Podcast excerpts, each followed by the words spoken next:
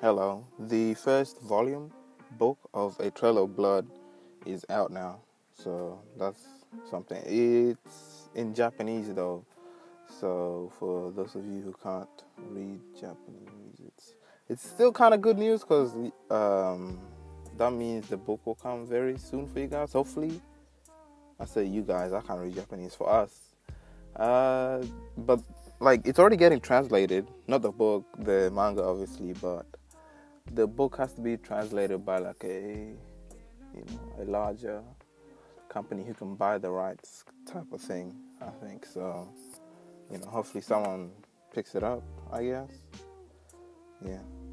Okay.